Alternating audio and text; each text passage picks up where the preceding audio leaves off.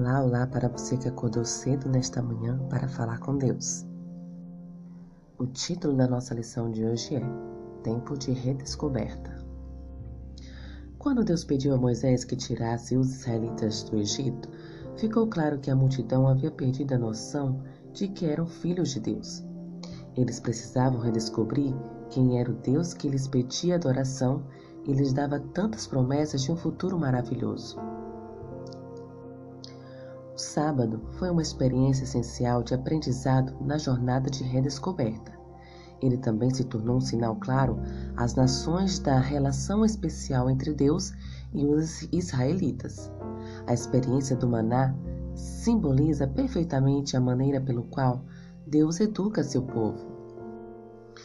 Deus providenciou o milagre do maná para os israelitas, dando-lhes o alimento suficiente para cada dia. Se ele lhes desse mais do que aquela quantidade, eles poderiam esquecer quem era o seu provedor. Portanto, todos os dias ele realizava um milagre por aquele povo e ele via o cuidado de Deus. Contudo, a situação era diferente no sábado, assim como esse dia deveria ser especial. Naquela ocasião, dois milagres eram realizados. Eles recebiam um alimento dobrado na sexta-feira e ele não estragava da noite para o dia. Isso permitia que o sábado fosse reservado para que os israelitas se maravilhassem com Deus que era seu libertador e redescobrissem o que significava ser o povo de Deus. Os israelitas deviam comer esse maná por 40 anos. Êxodo, capítulo 16, versículo 35.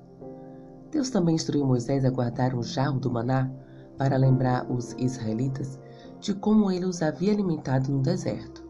Êxodo, capítulo 16, versículos 32 e 33. O maná seria também um lembrete da experiência especial do dia de sábado. Há também outras ocasiões em que Deus deixou claro para os israelitas que o sábado é especial.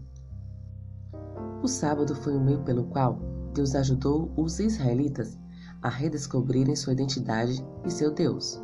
O Senhor lhes ordenou que obedecessem e santificassem o sábado, mas isso ocorreu no contexto do desenvolvimento de uma compreensão mais profunda do caráter de seu Criador e de um relacionamento duradouro com base nas promessas da aliança.